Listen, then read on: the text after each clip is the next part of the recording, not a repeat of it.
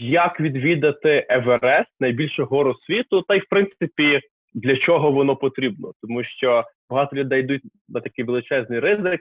Е, хтось з них так має якісь особисті амбіції, хтось е, шукає слави, а, хтось просто якийсь не знаю, е, можливо, іде за чимось іншим. Власне про те, би хотів поговорити з людиною, так з нашим співвітчизником Тарасом Познієм, який відвідав Еверест, так і я то наскільки розумію, е, має купу інших планів. Тарасе, привіт. Привіт. Давай так хай-фай. П'ятюнчик, давай, пум. В нових там? реаліях записуємо інтерв'ю, да? Так. Е, Де ти зараз є? Я так розумію, що ти точно не десь е, під е, біля підніжжя е, так чи Евересту? Лише недавно звідти повернувся. Менше неділі. Ну, насправді рівно неділя, як я вдома перебуваю на самоізоляції. А до цього ми йшли з групою трекінг до базового табору Евересту. Потім у мене був план відпочити, і в цьому сезоні весняному а, по плану мав би піднятися на четверту вершину світу Лхот за висотою 8 8516. Вона поряд з Еверестом. Але, на жаль, життя внесло в свої корективи. Зараз я тут в Києві записую з тобою інтерв'ю. Це радісна новина, але шкода, що сходження відмінилось. Е, Я особисто зараз перебуваю в Карпатах, тобто трошки ближче до гір, ніж ти. Е, ось, але звичайно, що карантин, так, і ми сидимо в такій затишній хатинці. У Львові зараз Пасха, там купа народу, знаєш, всюди, так що ми подалі від тих всіх рухів. Круто. Думаю, це Е, Тобто ти був на Евересті, правильно я розумію, так? 14 травня 2018 року мені пощасливилося піднятися на вершину Евереста і майже без пригод спуститися з нею живим і майже здоровим. Що означає майже без пригод і майже здоровим? Уточни, будь ласка, цей нюанс. Ну, справа в тому, що під час підйому все, все йшло у нас по плану, і погода була плюс-мінус нормальна. Ми піднімалися 13 числа були провішені перила до вершини Евересту. 14 числа ми піднялися на вершину. Піднялися в 9-10 ранку, і хвилин 10 була гарна погода, але потім вона почала різко портитись. Ти ж теж ходиш в гори, ти знаєш, що в, в горах Мгм. погода портиться ну, буквально за лічені хвилини. Е, Налетів сильний вітер, пішов снігопад, е, відомость знизилась метрів до 10-20, і нам потрібно було швидко спускатися. В цей же час е, на вершині Евереста там у кожного свої справи. Треба було ще пофоткатись з флагами, ще з чим-то. І в основному я цим займався. Я фоткав хлопців з флагами. У нас, до речі, Рома Городечний, перший львів'янин зі мною був вже тоді на Евересті, і Діма Семеренко, перший дніпрянин. А, Угу. Поки я всіх пофоткав, поки ми почали спускатися. На спуску в мене зняло маску сонцезахисну, таку здорову, як е, сноубордична. Просто вітром зняло, і я йшов з відкритими очима і отримав сніжну сліпоту. І тому спуск для мене був такий, не без пригод. Сліпота, вона від е, яскравого сонця, так навколишнього наступає. Так, Чи коли там якась ти інша причина? Ну, там, мабуть, дві причини. По-перше, коли багато сніга і сонце відбивається, ти получаєш опік сітчатки ока. Мгм. А по-друге, на такій висоті е, супротив ультрафіолету повітря він знижений. І тобто оці два фактори в сумі дають тобі сніжну сліпоту. В нашому випадку навіть сонця не було, було хмарно, але цього вже було достатньо. Вау, вау. Ой, я знаєш, тих стільки фільмів є різних, звичайно, що про сходження на Еверест, так, і е, коли ти зі сторони дивишся і спілкуєшся з людьми, які теж десь, е, можливо, не на Еверест здіймаються, але ходять, в принципі, серйозно по горах, то розумієш, що до таких звершень потрібно докласти неабияких е, зусиль, так? І я так розумію, що от, окрім фізичної гарної підготовки, яка повинна бути, так які, які ще зусилля, які ще ресурси потрібно докласти для сходження на найвищу вершину світу. Ну, я вважаю, що зараз сходження на восьмитисячники потребують трьох основних факторів. По-перше, ти маєш бути фізично готовий, те, що, про що ти вже сказав. По-друге, у тебе має бути вдосталь грошей, тому що сходження коштують багато-багато тисяч доларів. І по-третє, вдосталь часу, тому що ну, саме швидке сходження буде займати там від 40 днів в сумі. Е, і коли от якось знаходиш варіанти, як об'єднати і здоров'я, і гроші, і час в одно, і потратити це все, інвестувати, скажімо так, сходження і піти на вершину. От тільки цих три фактора в сумі працюють. Про які суми йде мова е, грошові, щоб е, організувати сходження на Еверест? Якщо конкретно про Еверест, то це від 35 тисяч доларів самий бюджетний варіант. А далі вже верхня планка, вона фактично безмежна. В себе на Ютубі я, до речі, записував відео, де в деталях розказував про вартість сходження на Еверест. От 35 це сама базова з непальськими компаніями, без супроводу якогось англоязичного або там українсько-російськомовного лідера. Якщо вже е, користуватися послугами якихось буржуїв, условно, американців чи англічан, чи навіть взяти сім вершин Абрамова, у нього прайс стартує від 70 тисяч доларів, здається, десь так. Це вже вдвічі дорожче.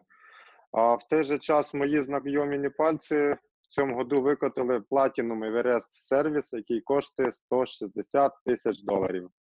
Просто нереальна сума. На, на, що, на що йдуть кошти? Так? Тобто мова йде про е, пакет так, на одну людину. Е, куди йдуть ці гроші? Тобто я розумію, що треба там ну, долетіти в Непал, там, дойти до базового табору, але значна сума коштів, очевидно, повинна йти на якісь дозволи, так, урядові, і, мабуть, на самі послуги людей, які з тобою йдуть. Так, що ти все купуєш їхній досвід і купуєш безпеку. Чи, чи як в чому воно полягає? Куди йдуть гроші? Основна сума, ну як основна, будемо да, розглядати оцей all-inclusive пакет, куди все включено. І зараз є золотий стандарт на одного клієнта йде один непальський шерпа. І десь від 5 балонів кисню забезпечує тобі, це входить в суму. Так от, на що йдуть гроші? Перше, це перміт. Це от дозвіл від Непалу на сходження. Він коштує 8, коштує 11 тисяч доларів просто за один дозвіл. Це вже така весома частина. Далі послуги Шерпа. Шерпа коштує ну, від 8 тисяч приблизно. Там може бути по-різному, але десь так. Потім кисень. Один балон кисню коштує 500 доларів. Плюс оренда кисневої маски це ще там десь 300 доларів, чи теж там 400 доларів біля того. Далі гроші йдуть на обустройство базового табору. У базовому таборі виділяється одна така велика палатка на одного сходжувача. Входить трьохразове питання, постійно є гаряча вода, є чаї. Ну, загалом все досить комфортно. Є генератор, можна зарядити свої прибори. Є інтернет в базовому таборі. але інтернет платний, до речі, і 500, 500 мегабайт, здається, коштує 50 доларів, було так. Окей. ти- Цікаво, тобто воно все так є організовано, і ми розуміємо, що потихеньку так акумулюється така сума. Е, Ти сказав, що в тебе є окреме відео, де ти в деталях так розповідаєш про бюджет сходження. Тому, друзі, якщо ви дивитесь е, наше інтерв'ю, сміло заходьте на канал до Тараса, підписуйтесь і переглядайте вже в деталях так ті речі, які стосуються безпосередньо сходження і на Еверест, ну і загалом е, стосовно гірського туризму, як я розумію. Цікаво, цікаво. Тобто, це такі такі комбінації. Е, от Е, з часом я думаю, тут штука зрозуміла. Хтось може відпустку взяти, хтось просто паузу. Я давай ми тоді, якби тут питання тайм-менеджменту це окрема річ. В мене є книга про тайм-менеджменту, до речі. Так що хто хочете, можете нею скористатися. Е, і е, дивись, в мене тоді постає питання, так от е, ну для чого люди це роблять? Тобто, окей, там топ, так, це вершина світу. Е, Це дуже мало людей, які це взагалі зробили в житті. Е, Це є певна боротьба з самим собою, мабуть, це якесь досягнення. Та? Але е, я, в принципі, ну себе вважаю доволі амбітним. Так, багатьох речах там я збираюся країни світу відвідати. е, Я теж по горах ходжу. Мені здається, що нібито в непоганій фізичній формі. Але віриш, мене на Еверест взагалі не тягне. Тобто, якби я, я особисто, якби я ну я не маю за мету, я не хочу ну абсолютно дійти. Що тягне тебе, що тягне інших оцих численних людей, е, піддаватися ризику, мабуть, е, переходити ці всі труднощі, і звичайно, що вивалювати купу інших ресурсів заради е, такої, от там ти вийшов, типу, ну от я на горі. Для чого люди роблять? Дивись, да, по-перше, я скажу так: якщо ви можете не йти на Еверест, ви не йдете на Еверест. Просто мені здається, настає такий момент, коли ну, хтось там уже умовно досягнув якихось вершин, потрібно далі для самореалізації. Настає такий момент, коли всі твої думки вже сконцентровані на цій горі, і вона тебе якби манить. От тоді, тільки тоді варто вирушати. Поки ти там думаєш, іти, не йти, хочу, не хочу. Оці всі сумніви до цих пір на Еверест я вважаю не потрібно. І думати про нього, йти туди не треба. Вон ти ходив на трекінг до базового лагерю, також до Евереста. От Ні, ні, ми, ми біля Аннапурни ходили. А, Ми біля а я от всім ще рекомендую на трек до базового лагерю. Теж сходи, подивись, прекрасний трек. От хочете подивитися на Еверест, ідіть в трекінг. Туди я рекомендую всім. На гору лізти не потрібно, поки можете це, е, поки можете не лізти. Розповім про свої резони, тому що вони можуть бути у кожного різні насправді. Мгм. Як для мене прийшов Еверест? Для мене Еверест не був там мрією з дитинства, тому що раніше я взагалі вважав це ну, чим-то недосяжним. Я насправді з досить бідної сім'ї, і там ну, у нас в сім'ї ніколи не було машини, там до цих пор немає. І а, там колись, коли в дитинстві батьки якраз мене привчали до походів, і в них навіть не було грошей на те, щоб купити квитки до Карпат, щоб поїхати. І ми шукали варіанти, як би так оце на поїзд сунуться там умовно.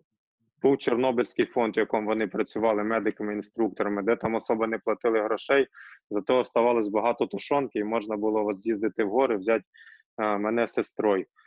І тобто для мене Еверест е, не тільки в фінансовому плані, ну не тільки в плані вершини був такий недосяжний, а й фінансово постійно. І тому думок в мене про нього не було. Потім зі мною сталося мій перший восьмитисячник, це була вершина Манаслу. Туди ми йшли з моїм там напарником, гідом кулуару Сашою Павловим, йшли без шерпов, без кисню, в максимальному бомж-пакету. Це був максимально дешевий восьмитисячник, який тільки може бути. Нам оформили за Ого. 2000 доларів документи, а далі ми робили все. Ми купили там 100 пачок їдла на меню і все, бо не було часу ні в мене, ні в нього складати меню, і пішли з цим їдлом на гору. Я з'їв там буквально три пачки, щось в мене не лізло тоді. Але ми сходили на 8 тисяч, і після цього я зрозумів, що на 8 тисяч сходити реально, що це можна робити, що це потрібно робити. Бо до цього я вважав, що це як політ в космос, щось там за гранью. Мгм. І став, стало питання, яка буде наступна вершина після Манаслу. Бо знаєш, я не можу отак, щоб ти сходив, чого-то досягнув, условно там десяток країн побачив і зупинився. Треба вже Апетит Походити. приходить під час їжі. Це Да-да-да, да. Це- підсаджуєшся, підсаджуєшся на висоту, е, підсаджуєшся на восьмитисячники. І стало питання наступної вершини. Ну і тут, е, ну, власне, такого питання в мене не було. Я вирішив, що це має бути Еверест. І тут два фактора. По-перше, самому цікаво піднятися на найвищу вершину і відчути, як організм себе там почуває, і взагалі побачити віди. Бо з 8 тисяч ти бачиш, як земля отак от заокруглюється по бокам. Ну і це Ого. дуже класне, да, таке враження. Більше такого ніде не побачиш. Ти стоїш на землі і бачиш, що вона трохи-трохи заокруглюється. В общем, цікаво було піднятися і перевірити себе. Це перша така причина. А друга причина була в тому, що Еверест найпопулярніша вершина. Ну, всі знають Еверест. Багато хто бачив фільм Еверест, хто не бачив, я, до речі, рекомендую. А, Манаслу ніхто не знає, условно, ну, мало Так. хто. А от Еверест знають всі. Тому я мав іти на Еверест. Про це якось ми хотіли розпіарити, адже в мене клуб туристів кулуар. Ми займаємося якраз організацією походів і сходжень. І от, власне, таке моє сходження мало б придати більшої медійної ваги і самому клубу, і позитивно вплинути на мій бізнес. Тобто, у нас ну мені дуже зручно, бо в нас така синергія. Я ходжу на 8 тисяч і за рахунок цього теж вирощую бренд кулуару, а не тільки свій власний. І от для мене це. Тут, тут є тут є така складова цієї поп-культури, правда? Е, Є, є, є, типу, там люди, які піднялись там на скільки, скільки є? 8, є є 10, 10 восьмитисячників, правильно? 14. 14. 14. Да. Тобто хтось може піднятися на 13 восьмитисячників, а хтось може піднятися на Еверест. І люди будуть згадувати людину, яка піднялася на Еверест. Я, я, як би це, маса. можливо, і дивно не звучало. Так, тобто це цікавий фрагмент, що е, згадують завжди першого, правда? Е, і в спорті, і в якихось інших досягненнях. Хоча цей, хто зробив цю ж річ, не завжди може бути найкрутішим в чомусь. Ну, але так, так побудована е, суспільна думка.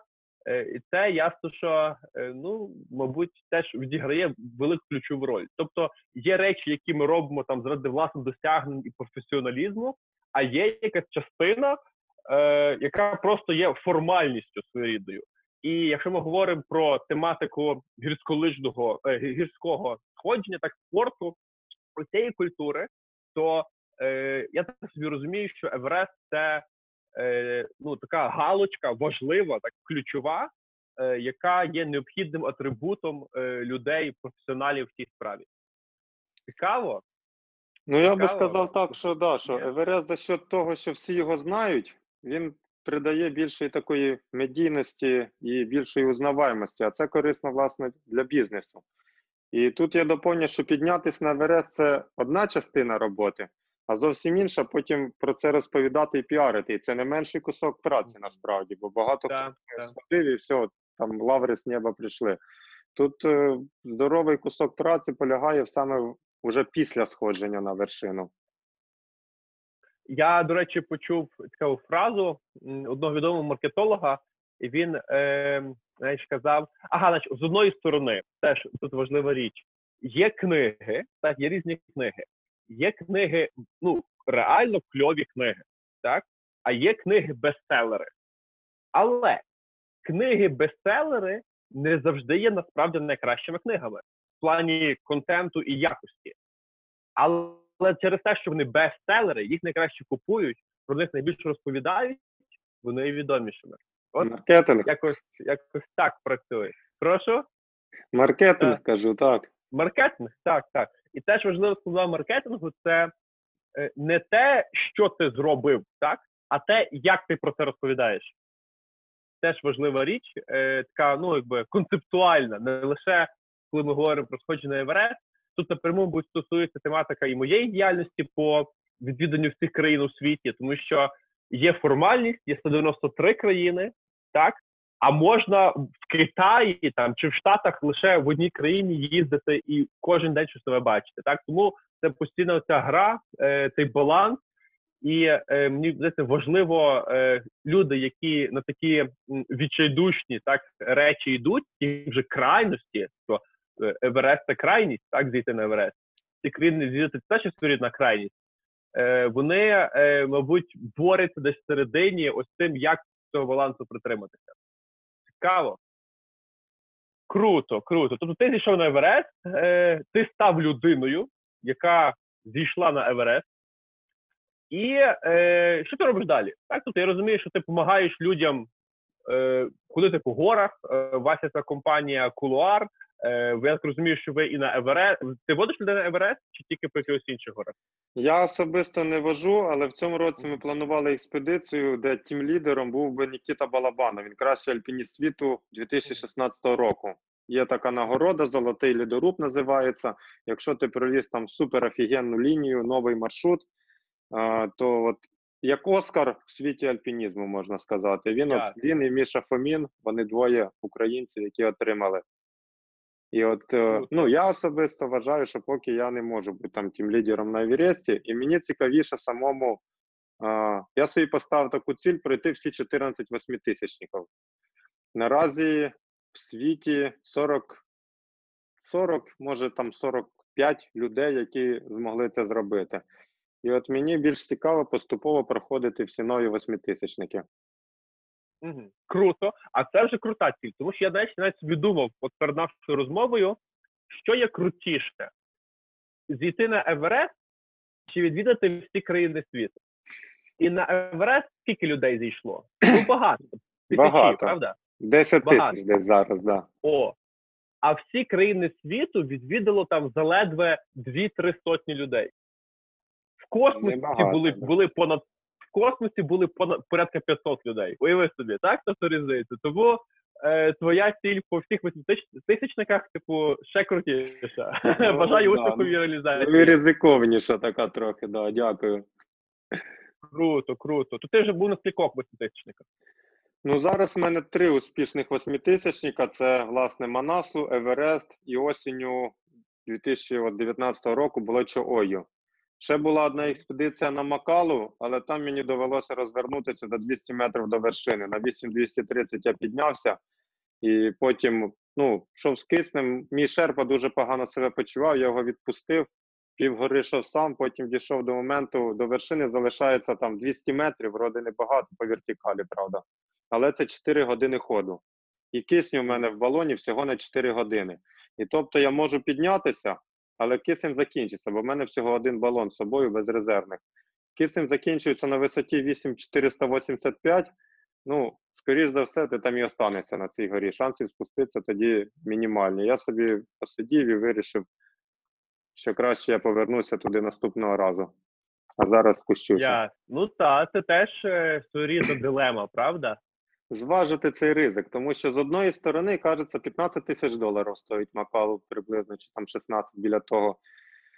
Теж 40 днів часу, півроку підготовки, і вроді от 200 метрів до вершини. Так. Ну, тра- треба вже дойти там 100%, кажеться. Но з іншої сторони, я завжди кажу, якщо вам потрібно приймати важливі рішення, масштабуйтесь. Якщо подивитися в масштабах всього життя, от є одна вершина Макалу, і ти його протиставляєш проти всіх майбутніх вершин і проти всього свого життя, власне, в цілому. І тут, е, якщо розумієш, що є якісь повишені ризики, ти просто повертаєшся і жалю чи суму особливо вже в тебе немає по цьому поводу. Бо рішення однозначне насправді, да. Ясно. Ну що ж, це я, я думаю, це гарна нота так для того, щоб завершити наше спілкування, е, дивитися на життя в масштабі і, мабуть, е, не розмінювати так е, перспективу і всього свого життя на якісь короткотермінові е, переваги, так чи вигоди. Е, я думаю, гори цьому однозначно вчать дуже сильно. Е, і я дякую тобі за увагу. Напевно, це було корисно глядачам. Друзі, якщо так, там ставте лайки, е, підпишіться, будь ласка, на канал Тараса. Він буде тут поряд. І якщо ви думаєте про те, щоб піти в якийсь серйозний похід, то знайте, що е, мій співрозмовник є тим провідником, який здатен вас завести далеко і високо. Ось так. І спустити. Круто. І спусти. О, точно, і спустити назад. Дякую, дякую, Тарасе. Бажаю успіху. І е, що почуємось в нашому наступному інтерв'ю, де ми поговоримо про е, подорожі, так про подорожі, про передання їх з роботою, друзі. Це вже вийде відео на каналі Тараса. Можна туди сміло переходити. Я думаю, ми опублікуємо його в один момент. Е, і чудово так е, забарвимо. Да, дякую, Ігоре, за цікаві питання. Було приємно поспілкуватися. Дякую за рекомендацію. До зустрічі в горах.